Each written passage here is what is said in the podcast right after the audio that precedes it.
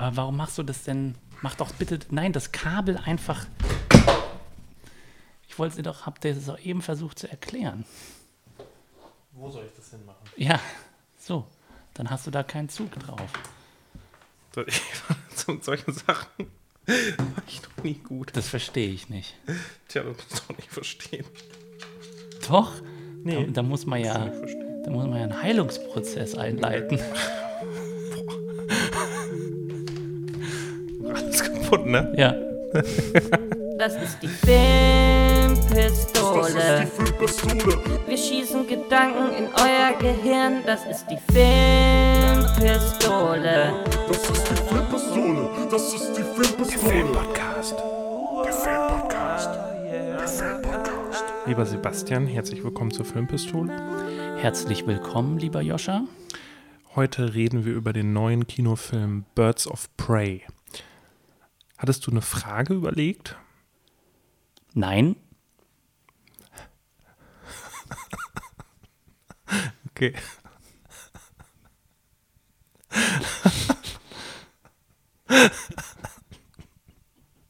Okay, dann war, als, weißt du noch, als wir im Kino saßen und dann kamen noch die Trailer da kamen die Trailer, für neue Filme, Mhm. weißt du doch noch. bestimmt. Und da kam der Black Widow Trailer. Ja, Und dann ähm, hatten wir doch die Idee, diesen, ich weiß nicht, was war die Idee nochmal? Ich glaube, ich hatte nur gedacht, oh, das triggert mich ja jetzt gar nicht. Ach so, und dann habe ich gesagt, ja, man kennt ja bereits das Ende Stimmt. und dementsprechend wäre jetzt die Herausforderung, wie muss man diese Story konzipieren, damit sie trotzdem spannend ist, obwohl man das Ende bereits kennt. Genau, man kennt das Ende, weil Black Widow stirbt am Ende von diesem Avengers-Film. Genau. Und äh, das ist jetzt sozusagen das Spiel davor, ne? Und warum sollte uns das interessieren? Und ja, was soll man da jetzt noch erzählen? Genau. Eine sehr komplizierte und herausfordernde Sache. Naja, man müsste vielleicht erzählen, dass sie ähm, einen Weg finden will, wie man den Tod ein Schnippchen schlagen kann. Zum Beispiel. Aber wir wissen ja, dass sie es nicht schaffen wird. Weiß man dann ja nicht mehr. Weil vielleicht, also vielleicht hat sie es ja dann geschafft. Aber das verstehe ich jetzt nicht. Nee, weil dann sieht es nur so aus, als ob sie gestorben wäre in den neuen Filmen. Ah, okay. Ist es überhaupt relevant, ob man weiß, dass sie stirbt? Warum sollte das die Spannung verkleinern? Na ja, gut, aber was soll denn erzählt werden? Also wir wissen ja, dass sie dann da die Welt retten wird und dass sie gut kämpfen kann und dass sie immer ein bisschen depressiv ist, weil so viele Menschen gestorben sind. Man könnte ja so ein bisschen das Joker-Prinzip machen. Man weiß irgendwann, sie wird sie zu so einer Killerin, die irgendwie denkt, sie macht das Gute. Und wo hat sie angefangen? Als Balletttänzerin. auch noch nicht so richtig spannend. Es wäre natürlich abgefahren, wenn man nach diesem Film plötzlich alle anderen Filme unbedingt noch mal gucken will, weil man etwas Neues darin entdecken kann. Wenn man sich sagt, hä, habe ich das immer verpasst? Wie krass ist das denn jetzt? Du meinst einen Aspekt ihrer Motivation oder sowas? vielleicht ihrer Motivation, vielleicht ist auch etwas in ihr jetzt vergraben worden, na, was das Ganze auf den Kopf stellt. Aber beim Joker ist es jetzt auch interessanterweise nicht so, dass das Ende besonders die Spannung erzeugen würde, sondern es sind ja ganz andere Aspekte, auf die man anfängt zu achten, sondern es ist eher nicht das Was, sondern das Wie. Aber das könnte dann ja auch toll sein im Black Widow-Film. Wenn das so wie passt, ist es eigentlich egal, dass wir wissen, dass sie stirbt. Irgendwann mal. Ja, richtig, richtig. Aber hat dieser Trailer Aber trotzdem braucht man- Mhm. andeuten können, Aber beim Joker hat es vielleicht doch ein bisschen was damit zu tun, dass wir du, wissen, pass mal weil- auf. weil wir wissen, er wird ein soziopathischer Psychokiller. Und das ist also irgendwie, und wir sehen, wie er am Anfang ist, und es ist schon eine Frage, die einen da an, ein bisschen reinzieht am Anfang. Wie kann das passieren? Und ich glaube, das ist schon. Ich glaube, du hast recht. Ich war ein bisschen zu voreilig mit meiner Analyse. Wir haben auf jeden Fall im Joker einen Bogen, der angekündigt ist. Weil wir sehen bereits im Trailer, er ist noch nicht der Joker, sondern er ist ein Clown. Und wir wissen auf jeden Fall, am Ende wird er etwas anderes sein. Bei Black Widow, was wurde da angekündigt, dass sie am Ende wäre? Dass sie, ist sie dann irgendwie Teil der Avengers. Aber das ist so, ja gut, sie ist eine super Kämpferin. Naja, sie müsste halt vielleicht am Anfang dieses Films Pazifistin sein. Ja, wurde jetzt im Trailer nicht angedeutet, aber- aber, wäre natürlich toll, wenn sie das im Film machen. Sie will stets alles, was mit Krieg zu tun hat, Gewalt. vermeiden. Und sie hat vielleicht so eine äh, linksautonome Ja, so ein bisschen Gruppe, Hippie. Genau, mit denen sie dann versucht, ja, das Establishment zu stürzen, was die Avengers im Grunde auch machen, aber halt aus einer anderen Motivation heraus. Aber die Avengers sind ja eigentlich das Establishment letztendlich. Ja, aber in den Filmen wird ja immer angedeutet, wie sie durch die Regierung klein gehalten werden. Und dass sie letztendlich im Untergrund teilweise agieren müssen. Sie ist also in dieser Hippie-Kommune und ähm, Ich finde, du hast das Problem gelöst. Also das zu erzählen, was kann einen Pazifisten zu einem Kriegstreiber werden, zu jemandem, der Blutrache die ganze Zeit verspürt, weil das ist so im letzten Teil. ja, Ja, Avengers, sie kann doch, sie kommt doch nicht zur Ruhe. Sie muss doch den Thanos, den müssen sie töten. aber will sie Rache? Ähm, innerlich schon, meiner Meinung nach, weil sie ist ja komplett depressiv. Sie, sie ist nicht in der Lage, mit der neuen Situation umzugehen. Die steht doch da immer fast weinend da in diesem äh, Kommandozentrale. Stimmt. dass sie sich psychologisch behandeln lässt, dieser Versuch, ja, und diese, diese Trauer überwinden und zu sagen, ja, jetzt machen wir was Neues. Worüber redest du jetzt gerade? Ich rede darüber, dass sie nie gelernt hat, mit ihren Gefühlen umzugehen. So, jetzt kann es aber auch sein, dass in diesem Black Widow-Film gezeigt wird, wie es dazu kam. Dass wir sagen, sie konnte mit ihren Gefühlen umgehen, sie war eine Pazifistin und dann sind Ereignisse passiert, die sie zu dieser verbissenen, ich würde immer wieder sagen, depressiven Person gemacht haben. Ich würde jetzt behaupten, dass die das gar nicht erzählen wollten, dass sie depressiv ist. Aber es ist ja irgendwie so angekommen bei dir. Also ich habe nie so den, das Gefühl gehabt, dass sie. Genau, aber ist ja egal, was die jetzt erzählen wollten oder nicht. Ähm, beziehungsweise will ich dir widersprechen, weil die erste Stunde von ähm, Endgame ist ja einfach nur Lethargie. Ja, aber ni- nicht, weil sie von ihrer Persönlichkeit oder von ihrem Charakter her depressiv sind, sondern weil die Hälfte der Menschheit getötet wurde. Das ist ja dieses Ereignis. Ja, aber das lässt sie depressiv über fünf Jahre lang sein. Ja, Und ja. sie sind nicht in der Lage, diesen Schmerz zu überwinden. Genau, aber es hat nichts damit zu tun, was vorher, also was irgendwie vielleicht in ihrer Kindheit war. Es war einfach, es ist einfach, es wird erzählt, dass das monokausal von diesem Ereignis ist. Nee, das habe ich ja nicht äh, behaupten wollen. Ich habe gesagt, es war sogar in ihrer Kindheit anders. In ihrer Kindheit war sie sogar in der Lage, mit solchen Schrecken verstehe umzugehen. ja? Und der Black Widow-Film erzählt jetzt, warum sie nicht mehr in der Lage ist, sich da herauszuziehen. Wahrscheinlich, weil sie gelernt hat und erfahren hat, sie kann nichts anderes als töten. Ja. Das ist das Einzige, worin sie aufblüht und wofür sie sterben will. Es gibt nichts anderes in ihrem Leben. Nachdem alle tot sind, die Hälfte des Universums, kann sie sich keiner anderen Aufgabe widmen, weil Frieden herrscht. Meinst du, sie will am Anfang vom Black Widow-Film irgendwie in Harvard Jura studieren, um eine bessere Welt zu machen, aber wird nicht angenommen, weil sie zu schlecht ist? Also das wird sehr wahrscheinlich sein. Also ich glaube, sie hatte sehr viele Ambitionen. Ja, sie wollte nicht nur in Harvard studieren, sie wollte auch eine großartige Ballerina werden. Hat auch nicht geklappt, weil sie zu grobschlächtig war. Ja. Ähm, wahrscheinlich hatte sie dann versucht, einen YouTube-Kanal zu eröffnen mit irgendwelchen Ernährungstipps, aber ihre Persönlichkeit ist einfach nicht angekommen beim Publikum. Und wie ist sie jetzt dann? in diese Soldatenrichtung gekommen? Ähm, weil sie natürlich angefangen hat zu trinken. Und sie ist des Öfteren in Barschlägereien geraten. Und um das jetzt zu überleben, weil sie wollte jetzt nicht vom Alkohol weg, hat sie dort jemanden kennengelernt, ja, so, so ein Typ wie Joker, wie wir es bei Harley Quinn hatten, und der hat ihr das beigebracht. Und da hat sie gemerkt, Lecco mio. Erstens, Liebe, Liebe, ich habe meinen ja. Liebespartner gefunden. Zweitens, ich kann kämpfen. Krass. Ja. Ja. Und daran gehe ich auf. So, und jetzt ist es natürlich spannend, wie sie ihre komple komplette Community, wie sie die jetzt verlassen kann.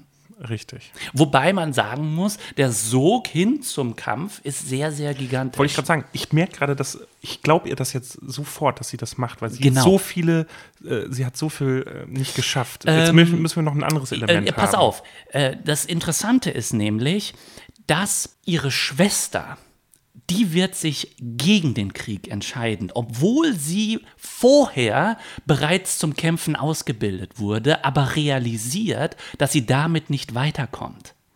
Die wird ja angedeutet, die kleine Schwester. Also sie war immer das schwarze Schaf in der Familie und jetzt kommt sie heim und sagt, das ist alles für den Arsch. Mhm. Genau. Nach dem Barkampf. Richtig. Das, nee, das ist ja der Kampf in der Wohnung da. Ach so. Das haben wir im Trailer gesehen. Nee, weil du gerade sagtest, sie trinkt Alkohol und Ja. ich könnte mir vorstellen, einfach von der Wahrscheinlichkeit her, dass sowas in einer Bar dann tatsächlich passiert. Der erste Kampf, wo sie merkt, oh, meine Faust. ja, ja. Genau, Und dann, und dann wird sie trainiert. Von wem? Ja, wie gesagt, von so einer Joker-Figur, den sie in der Bar kennenlernt, weil sie gewinnt nicht vollständig. Ja, ja, sie hat zwar dieses Adrenalin gespürt, aber sie liegt, liegt blutend in der Ecke. Mhm. Ja. Aber sie fühlt sich als Mensch in dem Moment, als sie einem Typen aufs Maul hauen konnte, der sie natürlich anschließend mega hart vermöbelt hat. Mhm. Ja? Und da war dann diese Ambivalenz geboren, boah, hier fühle ich etwas. Mhm. Also allein, dass sie etwas fühlt, etwas Positives, das lässt sie dann, ja, zu dieser Black Widow werden. Was heißt, äh, ähm, Schwarze Witwe. Du meinst, ah, Die muss ja äh, dann- sie heiratet den, diese Joker-Figur, Richtig. und der stirbt dann am Ende. richtig. Und, aber warum, warum wird sie dann die Black Widow? Warum sagen wir gerade Joker-Figur, eher Mentorenfigur? Eine- ja, ein aber ich glaube, das muss so eine wahnsinnige Figur sein, die ihr halt die krankesten Kampftechniken beibringt. Irgendwie, wo, ah, mit dem Alkohol und so, weißt ja, du? ja. Das, Ich will es jetzt schon sehen. das, so, und jetzt kommt die Schwester wieder und erzählt, wie schlimm es war im Krieg. Und hat gute Argumente, hat sich auch intellektuell damit auseinandergesetzt, warum das irgendwie kein Ausweg ist. Gewalt. ja. Aber du bist jetzt an dem Punkt, dass sie sich schon endgültig für die andere Seite entschieden hat. Okay, können wir machen. Nee, nee, nee, ich hab, nee, sie hat sich noch nicht endgültig dafür entschieden, aber sie hat jetzt dieses Gefühl kennengelernt, was du gesagt hast. Sie hat den Joker-Mentoren kennengelernt und jetzt kommt aber die Schwester wieder. Es muss natürlich am Ende so sein, dass der Joker die Schwester umbringen will, aber die Schwester besser ist und den Joker umbringt. Und da natürlich der Hass geboren wird, dass sie sagt, die Schwester war nicht integer. Sie wollte doch nie Krieg führen. Aber dann, das ist ja so, das ist ja dann eine Selbstverteidigung gewesen. Richtig. Und sie sagt, ja, Selbstverteidigung, mein ganzes Leben ist Selbstverteidigung gegen diese schlimme Welt an Bösewichten.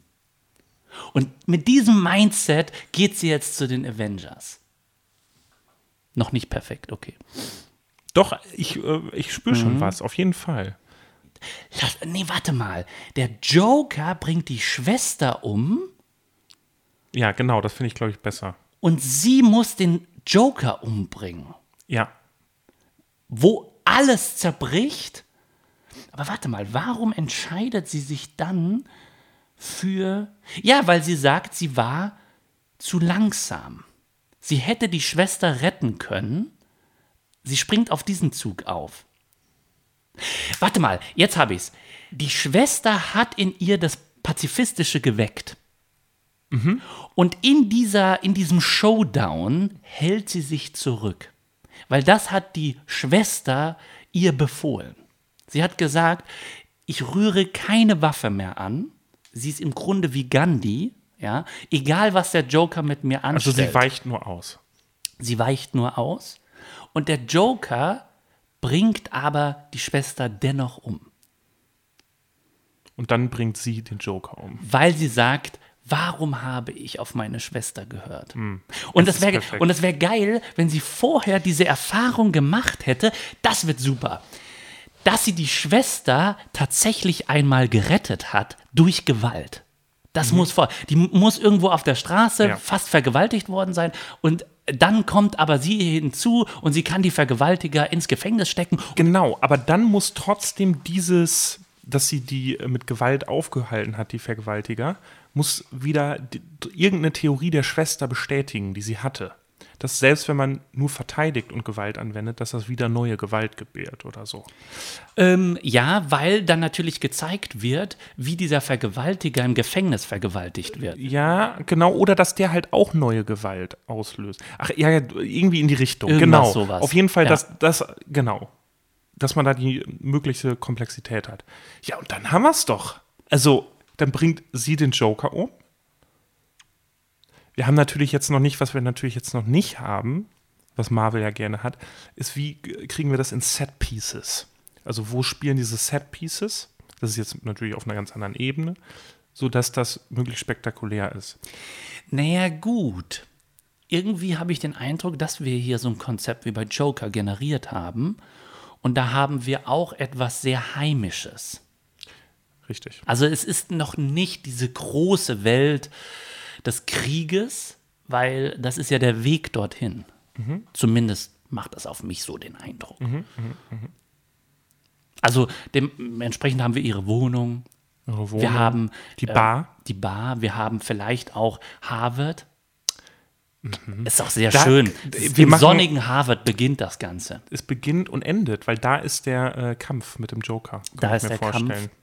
Könnte ich mir auch vorstellen. In so einem Chemielabor. Und in der Bibliothek, in den ganzen Jurabüchern, da kann man dann auch irgendwas machen. Ja, vielleicht kann da dann die Schwester immer draus rezitieren. Irgendwelche humanistischen Zitate. Also ich finde es schon, also wenn Marvel Es zuhört, Könnte ein bisschen platt wirken, aber wenn man es richtig inszeniert, diese Hoffnungslosigkeit des Humanisten, also ich finde es nicht so schlecht. Und ähm, dem dann wie bei Harley Quinn, der Schwester wird dann wie bei Harley Quinn die Haut dann langsam abgezogen. Das war ganz schön heftig. ach, du redest jetzt von Birds of Prey. Birds of Prey. Das stimmt, das war ganz schön heftig. Äh, Eben um das mit der Black Widow, wir haben es ja, wahrscheinlich ein paar Reshoots brauch, bräuchten sie, um das jetzt noch unterzubringen. Aber im Trailer waren ja schon ein paar Elemente da. Ich wir haben glaube, das ja. Zuhause, wir haben die Schwester. Wir Das haben sogar den Joker ein bisschen. Da ist doch so ein, so ein älterer Typ in so einer Rüstung.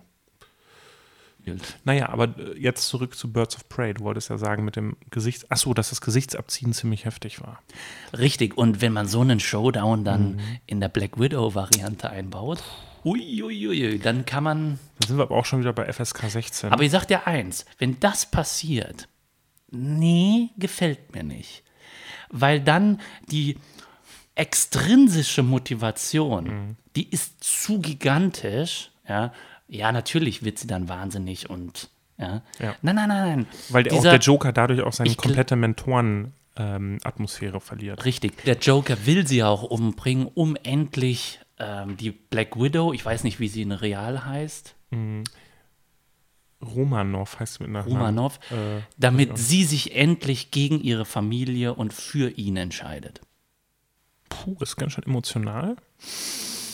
Aber das könnte was Ja werden. gut, man muss es, glaube ich, so emotional gestalten, weil sonst würde sie nicht so eine Wahnsinnige kriegerische, Werden. wahnsinnige Figur werden, Stimmt. die wirklich Freude daran hat, die anderen zu töten und umzubringen. Ja, und wenn man dann weiß, wo sie herkommt, ne? das wäre schon interessant. Boah, dann hätte ich richtig Mitleid mit ihr. Und dann guckt man nochmal, die, wo, die, wo sie sich opfert, die Szene in Endgame, Mhm. und denkt, oh, endlich ist sie erlöst. Richtig. Also dann würde ich den wirklich gerne nochmal gucken. Sonst hätte ich den jetzt nicht gerne nochmal gucken wollen. Der ist ja so lang. Der ist sehr Der ist sehr lang. langweilig. Ja, gut. Wollen, wollen doch die Leute, dass wir Stellung, dass wir Haltung zeigen. Haltung zeigen. Also soll ich dir mal eine Haltung zeigen? Ich verstehe das ja alles gar nicht mehr. Ja? Jetzt war doch vor zwei Tagen Oscar-Verleihung. Ah, da haben wir, guck mal, es ist so, sonst haben wir immer telefoniert, wenn das war. Ja. Wir haben, es ist uns einfach scheißegal. Wir haben noch gar nicht drüber gesprochen. Aber mir, also ich war heute auf 180, als ich nur darüber nachgedacht habe, weil ich das, ich verstehe es einfach nicht mehr, dass man Filme auszeichnet. Man musste ja vorher erstmal da Millionen investieren, dass die überhaupt produziert werden, in denen dann der Kern an Information ist, ja, Krieg ist grausam. Ja, wenn du von einem Bären zerfetzt wirst, ist ganz schön schmerzhaft. Die Schere zwischen arm und reich ist groß. Hä? Verstehst du? Der Informationsgehalt ist so groß, wie wenn ich dir jetzt sage, wenn du deine Hand auf eine heiße Herdplatte legst, dann wirst du dich verbrennen. Ja.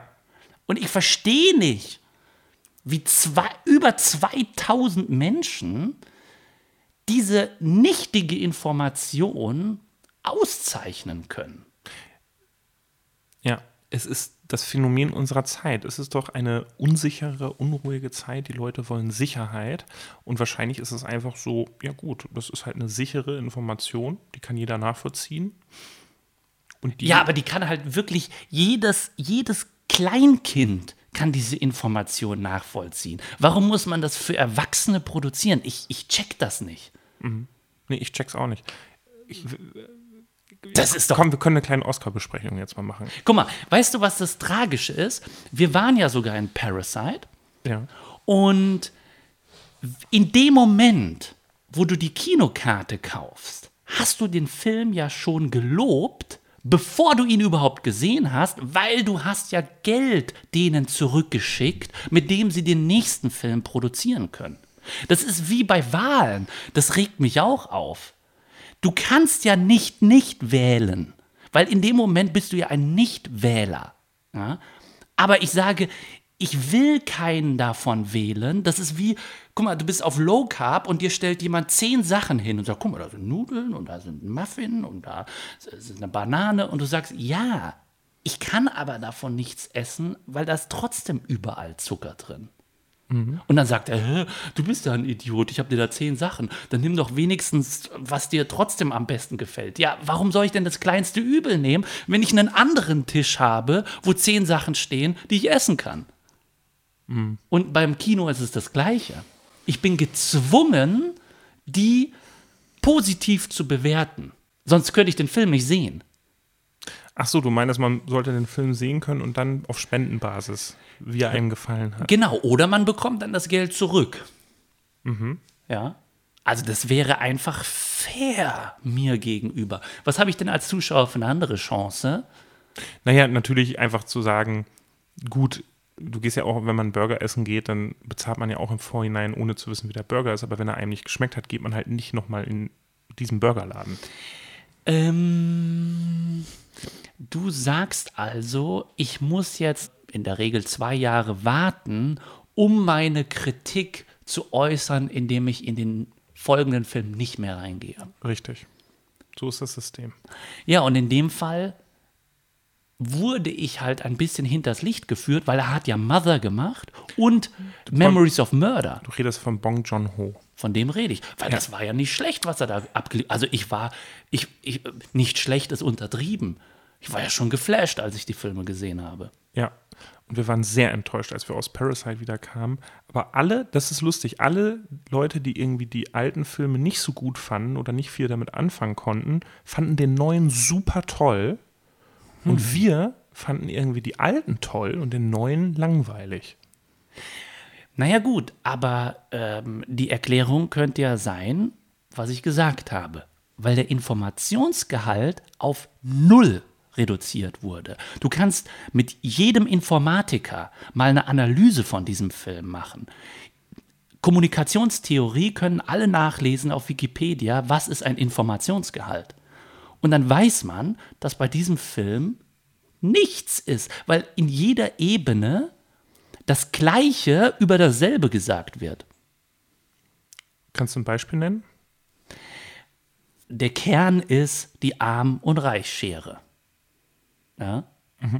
Und diese Arm- und Reichschere wird durch die Bildsprache äh, wird die verdeutlicht, ja, äh, direkt da am Anfang in dieser Wohnung, ja, wie skurril das ist, dass die Armen da im Keller wohnen müssen. Es ist im Grunde die erste Einstellung, dass die in einem Ka äh, in einem Kellerloch wohnen und dass dann besonders langsam die Kamera runterfährt, damit man das sieht. Ah ja, man geht jetzt nach unten in die Unterschicht.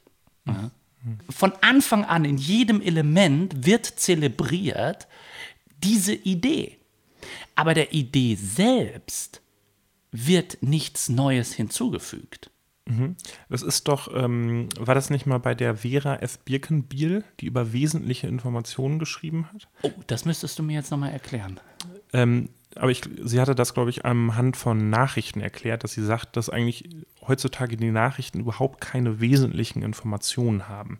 Und wenn man jetzt zum Beispiel eine Nachricht hat von wegen ähm, ähm, zwei Autos äh, in einem Horrorcrash auf der A2, ähm, Fahrer gestorben oder so, dass sie sagt, das ist keine wesentliche Information. Eine wesentliche Information wäre zum Beispiel, wie ist es zu dem Crash gekommen und zum Beispiel wäre dann eine wesentliche Information, wenn Nebel ist, dann muss man, dann kann man nicht mehr wirklich erkennen, wie schnell man ist, wenn man die Geschwindigkeit, wenn man im Auto sitzt, dadurch eigentlich wahrnimmt, wie quasi seitlich diese, wie heißen die, diese Straßenbalken, die da immer stehen, wie, die, wie schnell die vorbeihuschen. Und wenn du Nebel hast, dann kannst du diese Seitenbalken nicht mehr sehen. Und dementsprechend weißt oder nicht mehr so gut und dementsprechend weißt du nicht mehr wirklich gefühlstechnisch, wie schnell du bist, was halt zu ganz vielen Unfällen führt. Und das sagt sie, wäre halt eine wesentliche Information zu dieser Nachricht. Ja, der Crash äh, hat irgendwie so und so viel Leben gefordert. Und jetzt könnte man ja sagen, die Information bei Parasite ist, ja, es gibt eine, die Schere zwischen Arm und Reich ist hoch oder groß, aber es ist keine, also es gibt, es ist keine wesentliche Information. Ich bin mir jetzt gerade noch ein bisschen unsicher, ähm, ob wir hier zwei Themen jetzt gerade aufgemacht haben, die beide unendlich wichtig sind. so wie du das beschrieben hast, scheint es mir so, dass die Informationen, die jetzt in dem Beispiel geliefert werden, produktiver Natur sind. Das heißt, du kannst dadurch das Leben verändern. Ja, du kannst mit einer Situation dadurch umgehen. Jetzt könnte ich mir aber auch vorstellen, dass der Film Parasite nicht zwingend produktiv sein muss. Also er muss nicht eine Lösung anbieten für die Arm- und Reichschere, Nee, nee, nee, nee, nee. sondern dass er den Versuch wagt, warum diese Arm- und Reichschere überhaupt entstehen kann. Das meine ich aber doch. Das ist doch das. Warum ist dieser Unfall entstanden? Indem man erklärt, was mit der Sicht passiert, wenn man beim Nebel nicht sehen kann. Genau. Das ist ja dasselbe Prinzip. Das Okay. wäre dasselbe Prinzip, weil ähm, der Film mogelt sich ja darum, um seinen Plot erzählen zu können, das ist auch irgendwie abgefahren, dass alle von dieser Familie unglaubliche Talente besitzen und man sich fragt, warum seid ihr überhaupt arm? Also mit den Fähigkeiten hättet ihr schon vor 20 Jahren alles Mögliche erreichen können. Das macht keinen Sinn. Da fängt halt schon die Behauptung an, eigentlich, die der Film ist. Das Genau. ist einfach eine Behauptung. Und es ist halt die Auswahl an Informationen, die einem geliefert werden, damit man diese Kernaussage bestätigt. Dass äh, ja, die Armen schlecht leben und die Reichen haben es gut. Und was die Reichen machen, führt auch noch dazu, dass die Armen völlig wahnsinnig werden. Sodass die ja Weil das ist dann ja der große Twist in dem Film. Ja, dass dann noch mehr Arme in diesem Haus wohnen. Richtig. Also es ist immer ein Mehr vom Gleichen. Quantität, Quantität, Quantität. Jetzt ist die Frage, kann man aus dieser Quantität eine Qualität gewinnen? Hat das irgendeine Berechtigung, dass diese Filme produziert und ausgezeichnet werden? Wahrscheinlich ist der Glaube da, dass wenn man das oft sagt, dass das schlecht ist, dass dann irgendwie ein Wandel herbeigeführt wird. Was ja auch nicht ganz falsch ist. Aber irgendetwas, irgendetwas fehlt hier, dass diese Theorie tatsächlich aufgehen kann. Wenn du dir sehr, sehr oft etwas vorsagst, ein Gedicht, dann kannst du es dir irgendwann merken. Aber etwas daran fehlt. Ich glaube, vielleicht der Unterschied zwischen, ja, das habe ich mir gemerkt und ich habe es verstanden. Genau, und zum Verstehen gehört wahrscheinlich ein aktiviertes, selbstständiges Denken. Das will ich jetzt einfach mal so unterschreiben und gar nicht nachprüfen müssen.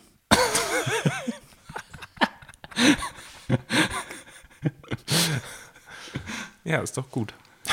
Aber äh, es ist halt trotzdem so absurd, äh, selbst diese Information auswendig lernen zu müssen, dass Menschen auf diesem Planeten leiden. Genau. Und das Ding ist halt, das ist absurd. Und mit Verstehen, wenn man wirklich die Komplexität von so einer Situation versteht, man vielleicht auch erst richtig eine nachhaltige Lösung formulieren kann. Weil wenn du einfach nur sagst, ja, die Arm- und Reichschere ist scheiße, ist scheiße, scheiße, dann wäre zum Beispiel auch irgendwie eine Lösung, ja, alle Millionäre abknallen. Genau, das wird ja auch viel vorgeschlagen. Genau. Das ist sehr interessant. Das ist sehr interessant, dass das trotzdem gewollt wird, obwohl es doch, hm, vielleicht liegt das nicht auf der Hand, dieses Ursache- und Wirkungsprinzip. Also für mich ist da äh, das größte Beispiel, was ich in letzter Zeit gelernt habe, man ist nicht fett und wird deshalb krank, sondern man ist krank und wird deshalb fett. Das heißt, man muss das Kranksein lösen und dann wird man wieder schlank. Aber es wird immer in den Medien berichtet, oh je, du bist so dick, du musst abnehmen, weil sonst bist du gefährdet, Krankheiten zu bekommen.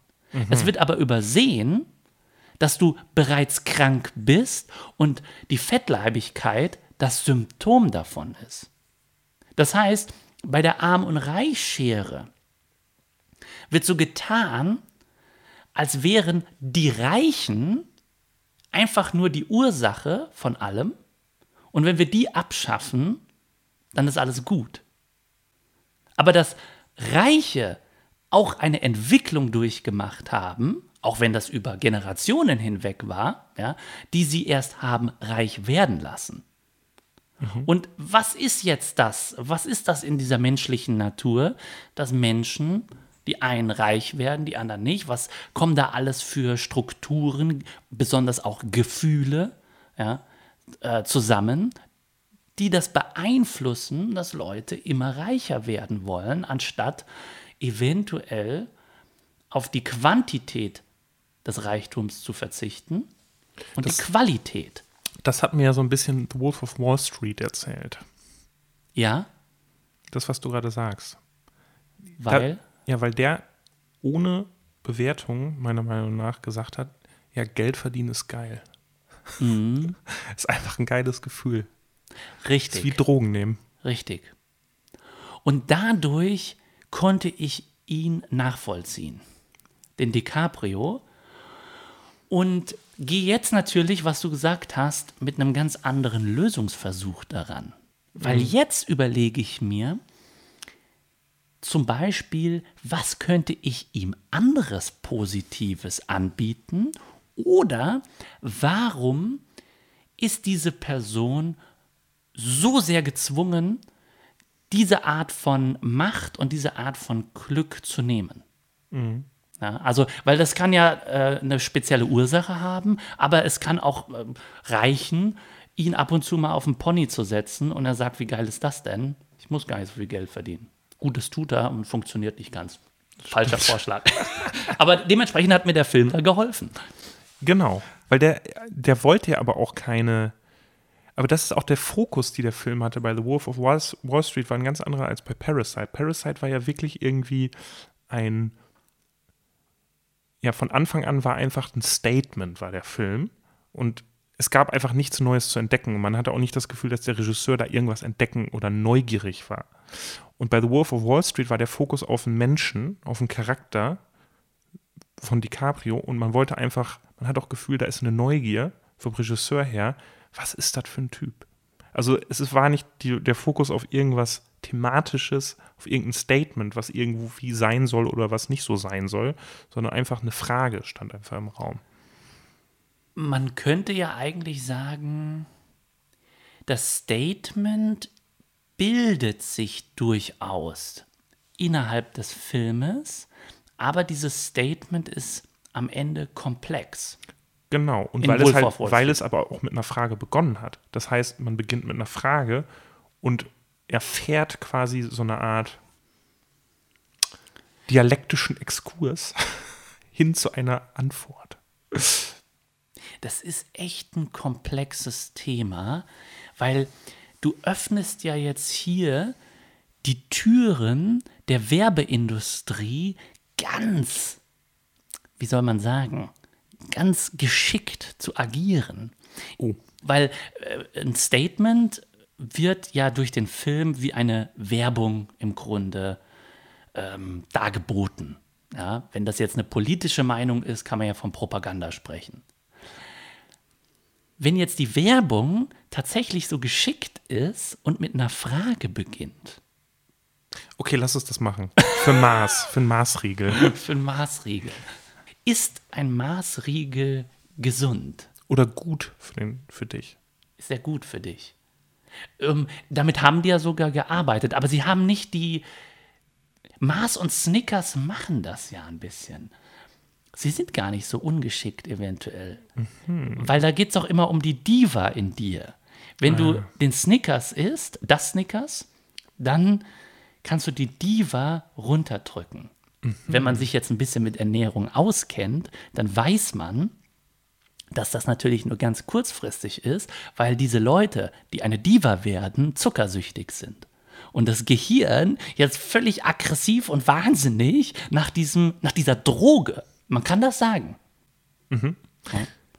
Und achso, und die sagen, ja, es ist gut für dich. Es ist gut Aber wenn dich. sie jetzt wirklich sagen würden, das ist ja bei The Wolf of Wall Street so, dass es auch negative Seiten gibt. Das Aber wär- wenn man jetzt ja. mal, und wenn quasi die Werbung mit einer rhetorischen Frage aufhört, so, also die dann ist, so, wir haben euch jetzt hier beide Pro, Ja. Pros und Cons gegeben, aber Leute, wenn wir mal ehrlich sind, Genau. was zählt? Das wäre halt geil. Wenn derjenige, der sich von der Diva zurückverwandelt, kein Sportler ist, weil das zeigen die ja immer, sondern ein super dicker Mensch, ja, der vorm Fernseher sitzt und dass man sagt, aber jetzt mal ganz ehrlich, du willst doch lieber gechillt sein als dünn.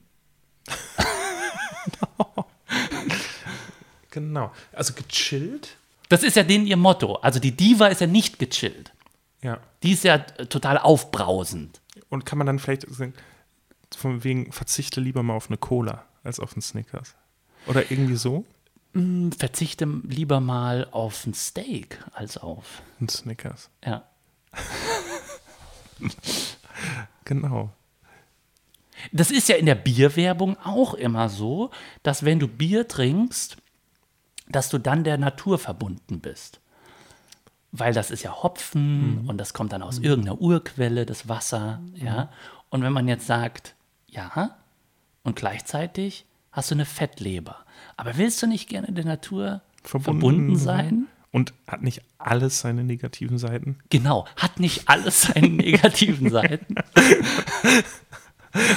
Ui, Hm. das wäre ganz schön verlockend dann. Ja, finde ich, ist ein ganz guter Tipp für die Werbeindustrie. Aber jetzt haben wir über Werbung gesprochen, wir haben über die Oscars gesprochen, wir haben über Black Widow gesprochen, der vor Harley Quinn als Trailer kam, aber wir haben immer noch nicht über Harley Quinn selbst gesprochen. Du hattest mir die Frage gestellt, welche Frage ich habe. Ja, also, ähm, was hat dir an diesem Film gefallen? Ähm, Ewan McGregor als Black Mask. Der hat dir gefallen? Der hat mir gefallen. Warum? Weil der so voller Leben war. Und die anderen nicht? Nee. Die waren tot. Die waren tot. Warum? Obwohl, stimmt jetzt auch nicht ganz. Obwohl, Harley Quinn hat ein bisschen gelebt am Anfang, Ja. aber die anderen alle, die waren tot. Also so die Polizistin war tot, diese Armbrustfrau, das war alles irgendwie. Ich will nicht spitzfindig sein, aber mich würde es dennoch interessieren, warum die tot sind und Hugh McGregor nicht. Also das kann man ja einfach behaupten. Ich behaupte jetzt einfach, Hugh McGregor war tot und die anderen waren lebendig. Weil der einfach immer mal wieder in Szenen entgegen den Erwartungen gehandelt hat. Also wenn ich das richtig verstehe, dadurch, dass er gegen die Erwartungen gehandelt hat, waren Gegenpole, Minus und Plus und dadurch Spannung. Jetzt würde ich aber fast schon sagen, diese Spannung war dann bei dir.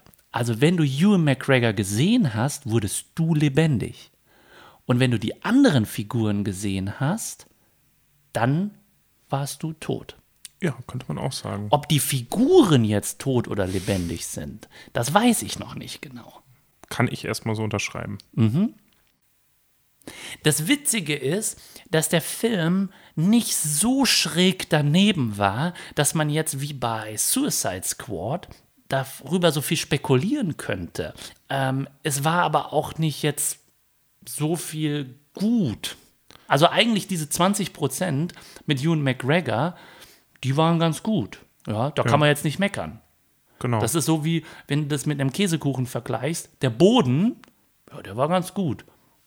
Butter, Zucker, Mehl, richtige Verhältnis, hat man gut ausgerollt, hat man vorgebacken, ist in Ordnung. Darüber die Käsekuchenmasse, das macht bestimmt 50 Prozent aus, ja, die waren jetzt nicht gut, ja, aber ja, man hat versucht, sich ans Rezept zu halten.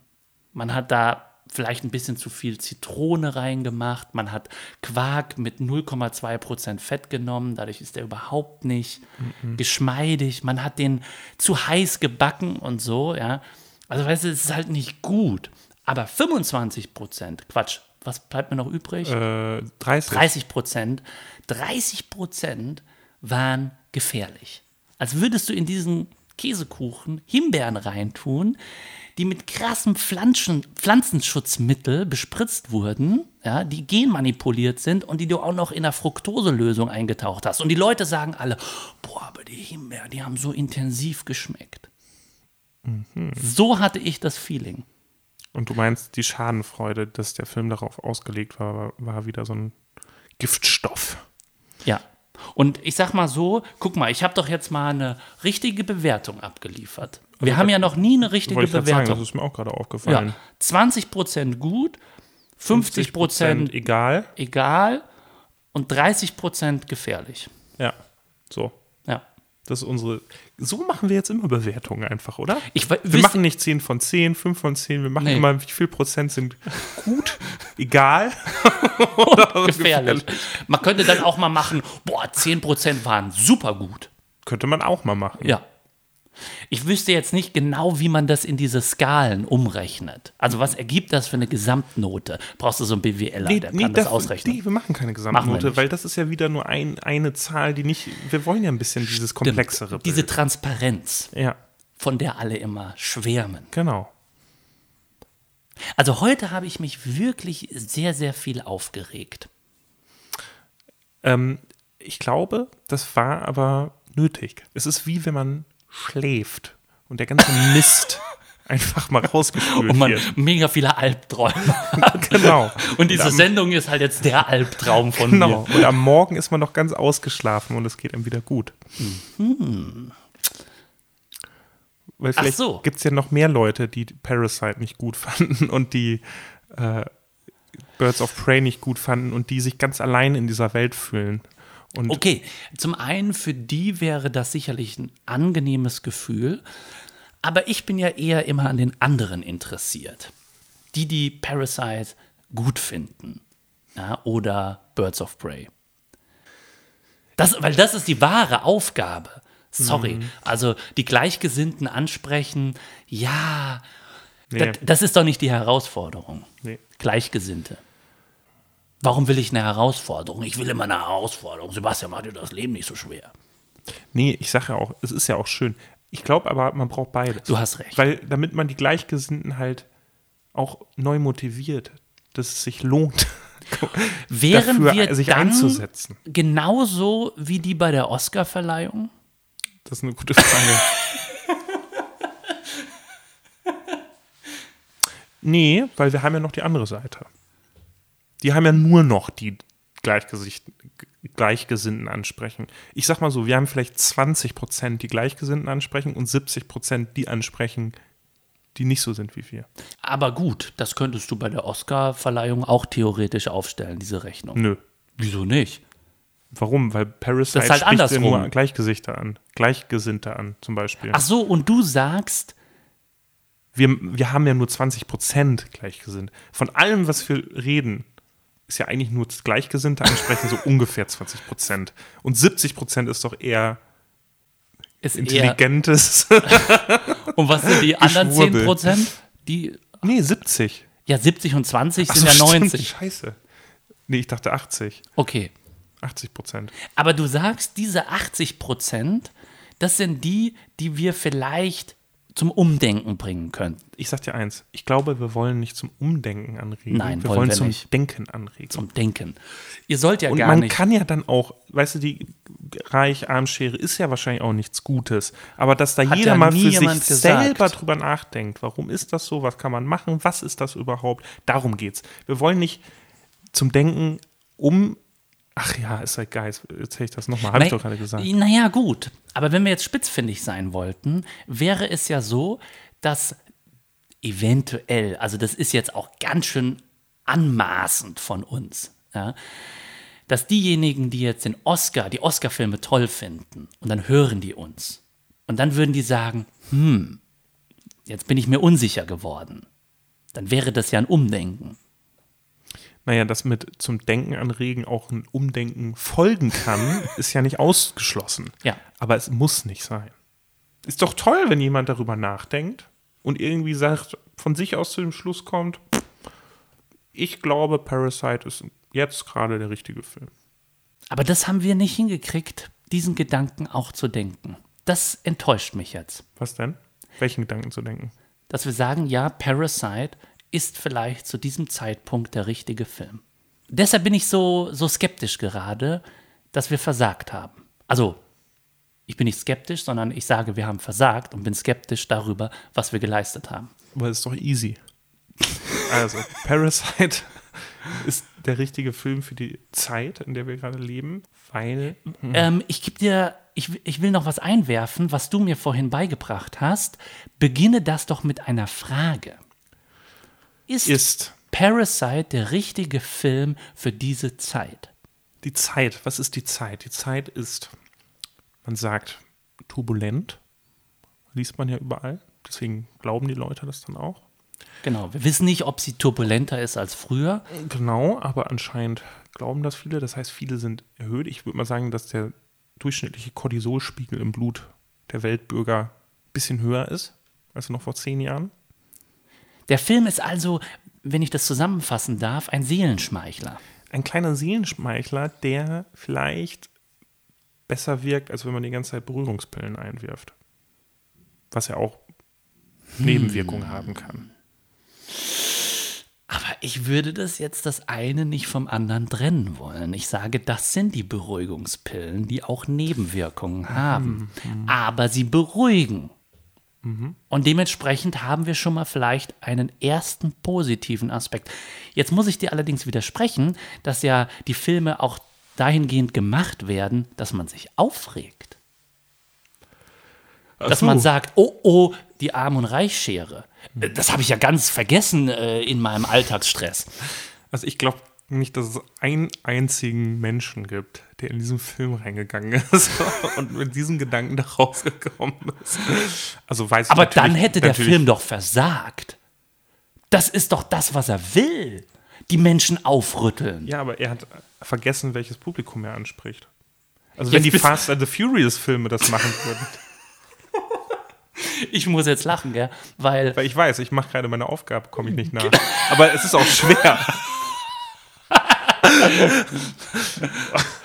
Weil, guck mal, das ist halt von vornherein schon. Du hast einen fremdsprachigen Film für, ich meine, die meisten Länder, die nicht Koreanisch sprechen. Das ist heißt eh schon Leute, die eigentlich ins Arthouse-Kino gehen, gehen da rein. Und Leute, die ins Arthouse-Kino gehen, sind eh linksliberal eingestellt und wissen, dass das ein Problem ist mit der Arm-Reich-Schere. Aber scheinbar gehen doch die von der Oscar-Jury und die Regisseure nicht davon aus. Sie wählen ihr Publikum, sie wählen ein Arthouse-Kino und liefern ihnen dann diese Message. Gut, das würde dann deine Theorie bestätigen, dass es ein Beruhigungsfilm ist, weil er verbindet in der Meinung. Er ist nicht dazu da, dass diese Meinung ähm, einen aufrüttelt, sondern dass man weiß, andere denken genauso wie ich. Aber vielleicht, also dieses Vereinssein in einer Meinung ist ja vielleicht gerade in zum Beispiel der amerikanischen Gesellschaft wichtig, damit die zum Beispiel, ob das jetzt die republikanische oder die demokratische Partei ist, dass die dann Alternative jetzt wählen, zum Beispiel Bernie Sanders, der gerade so ein bisschen die demokratische Partei aufwühlt, weil der nicht kein Billionär ist oder kein Millionär ist und wirklich zum Beispiel Krankenversicherung für alle da, soziale Krankenversicherung einführen will. Und vielleicht ist gerade dieses Verbinden von diesem Film vielleicht etwas, was die Amerikaner brauchen, um jetzt den Bernie Sanders als Präsident zu bekommen, um dann einen weiteren Schritt zu weniger Leid zu schaffen. Also wenn ich das jetzt ganz kurz analysieren darf, was ist jetzt hier eigentlich das Wirksame? Dann würde ich dir unterstellen, aber auch im positiven Sinne, dass du aufgezeigt hast, dass nur das Wissen darum, dass wir viele sind und dadurch eine Chance haben, wenn wir wählen, wählen wir. Äh, was meinst du, wenn wir wählen, wählen wir? Erst wenn wir wissen, dass das wir ah. wählen eine Wirkung hat, weil wir viele Gleichgesinnte haben. Ah, ja, ja, ja, guter Punkt. Ja, erst in dem Moment sind wir motiviert, überhaupt zu wählen. Und wie abgefahren ist das? Hatte ich das in dieser Sendung gesagt? In welcher Sendung sind wir eigentlich? Keine Ahnung. Dass ich aber niemanden von denen wählen will. Ach so, doch, stimmt, hattest du ja gesagt. weil, weil, weil ja keiner eigentlich wirklich eine Veränderung ermöglichen würde. Meiner Meinung nach. Außer vielleicht Bernie Sanders. Außer vielleicht Bernie Sanders, den ich nicht wählen darf, weil ich kein Amerikaner bin. Richtig. Insofern ist es vielleicht doch gut, dass Parasite die ganzen Oscars gewonnen hat. Weil du sagst, dass die Amerikaner jetzt durch das Betrachten eines koreanischen Films Bernie Sanders wählen und dadurch ein Gemeinschaftsgefühl entwickeln. Richtig. Der Film dient dem Gemeinschaftsgefühl. Richtig. Natürlich ist jetzt die Frage, ob Bernie Sanders, ja, ob das ein gutes Ziel ist, dass die alle Bernie Sanders wählen. Aber es ist schon mal was anderes, glaube ja. ich, als also es ist ein Aufbrechen von alten Strukturen, wäre es, wenn er gewählt werden würde, mit ein bisschen weniger Spaltung vielleicht. Hm. Das ist natürlich jetzt sehr politisch geworden. Aber das hat, daran hast du doch keine Schuld. Das ist doch das Einzige, was du aus diesem Film herausziehen konntest. Weißt du, jetzt fällt mir gerade ein, in Birds of Prey. Ja. Da kam eine Szene, ja. Ähm, wo da wurden doch immer die Leute eingeblendet, die die killen wollen. Und dann stand doch immer, was die gemacht haben. Ja. Ne? Und dann kam noch irgendwann ein super cooler Typ. Und dann wurde da doch eingeblendet, will sie nicht töten. Und dann warum? Und, oder ist ein super toller Typ und dann warum und dann wurde immer so aufgezählt, dass der vegan ist und so und Welt Bernie stand da. Guck. Also meine Theorie könnte vielleicht, also es ist auf jeden Fall in der Popkultur ein bisschen angekommen. Aber ich möchte zusammenfassen, dass das bedeutet, dass der Film nicht des Filmes wegen gemacht wird, sondern als Werbemaßnahme für eine politische Botschaft. Man weiß nicht, ob er deswegen gemacht wurde. Ich will jetzt Bong Joon-ho nicht unterstellen, dass das seine Motivation war, aber er wird so rezipiert. Und warum wird er so rezipiert? Weil er wahrscheinlich so gemacht wurde, ohne dass man halt, ohne dass man jetzt weiß, ob er das wollte oder nicht, der Regisseur. Aber weil es einem ja auch unglaublich schwer gemacht wird, besonders dir, da jetzt was anderes drin zu sehen. Also das war am Ende dann doch wieder das Ergebnis. Mhm. Wir haben nicht darüber gesprochen, wie das Schauspiel war. Wir haben nicht darüber gesprochen, wie trickreich die Twists gewesen wären. Warum? Wie interessant die Charaktere waren. Warum? Weil sie offensichtlich immer diesem einen Zweck gedient haben. Der Werbung. Und dementsprechend haben wir die Lösung für das Problem gefunden. Wie können wir diesen Film positiv bewerten? Indem wir ihn nicht als Film betrachten. Ja.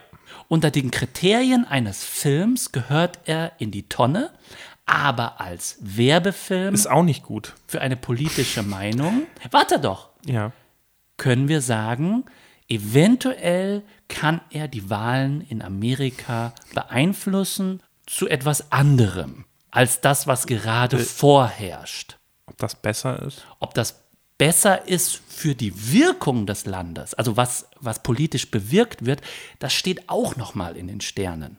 Weil es kann ja sogar sein, dass eine Macht, die aus ganz anderen Gründen motiviert ist, am Ende das Gegenteil bewirkt. Das wissen wir nicht. Nur weil du die in Anführungsstrichen richtige Absicht hast, heißt das nicht, dass du auch das dementsprechende Ergebnis bekommst. Das, äh, Okay, aber auf jeden Fall äh, kann dieser Film diesen Aspekt eventuell erzeugen. eventuell. Äh, Obwohl oh, und jetzt habe ich wieder das äh, Wort Film benutzt. Diese Werbung. diese Werbung kann das eventuell erzeugen. Und wir haben natürlich jetzt noch nicht gesagt, okay, ich finde es gut. Also Das es ist, ich nee, es ist eine, fair. Es ist fair. Es ist eine Werbung. Ja, okay. Und weil Ob es aber eine gute Werbung ist oder nicht, das haben wir noch nicht besprochen. Sehr gut, weil den Gedanken hatte ich eben auch. Ja. Obwohl wir haben eigentlich schon besprochen, Doch, wir haben darüber schon dass es gesprochen. keine gute Werbung ist, weil wir haben ja eben schon eine gute Snickers-Werbung gemacht zum Beispiel. Richtig. Und weil, so, deswegen kann man eigentlich sagen, es ist keine gute Werbung, aber es ist eine Werbung. Und dementsprechend wünschen wir viel Erfolg. Wem? Der Werbung. Wir wünschen ihr viel Erfolg. Ich würde fast schon eher sagen Glück. Nicht Erfolg, sondern Glück, dass es, obwohl es gar nicht so geschickt gemacht ist, trotzdem funktioniert. Okay, das finde ich fair. Egal zu welchem Zweck. Wir wünschen auf Weil- jeden Fall viel weil Glück. es geht mir erstmal nur darum, dass es irgendwie funktioniert. Was dabei hinterher rauskommt, spielt erstmal keine Rolle. Okay, wir wünschen der Werbung Parasite viel Glück. Wobei ich da natürlich jetzt sagen muss, dass ich mir selber widerspreche, weil ich ja auch gesagt habe, es gibt Sachen, die schädlich sein können. Aber gut, ja, dann vergiftet man sich halt. Ja gut, Aber, aber, dann, eine hat Werbung man, ist aber ja dann auch, hat man das hinbekommen. dann hat man das hinbekommen und man muss jetzt ja, also deine Käsekuchen-Metapher muss man vielleicht jetzt nochmal umdeuten, wenn man sagt, okay, es gibt halt, ja, es zum Beispiel vielleicht sagen wir, ein Film ist eher eine ausgewogene Mahlzeit und eine Werbung ist ein Zucker, irgendwas, irgendeine Süßigkeit. Genau, und dann kannst du halt in einen Film auch viel Zucker reintun und dann ist es immer so an der Kippe. Da, Das ist so komplex, dass man gar nicht direkt registriert, dass es ja eigentlich eine Werbung ist. Und da sind wir dann bei Birds of Prey. Ui. Ja, gut, haben wir es mal wieder. Was haben wir? Die Welt auseinandergenommen und wieder zusammengesetzt. genau, das stimmt. Tschüss. Das ist die Das ist die Filmpistole. Wir schießen Gedanken in euer Gehirn. Das ist die Filmpistole. Das ist die Filmpistole. Das ist die Filmpistole. Podcast. Der Filmpodcast. Der Filmpodcast.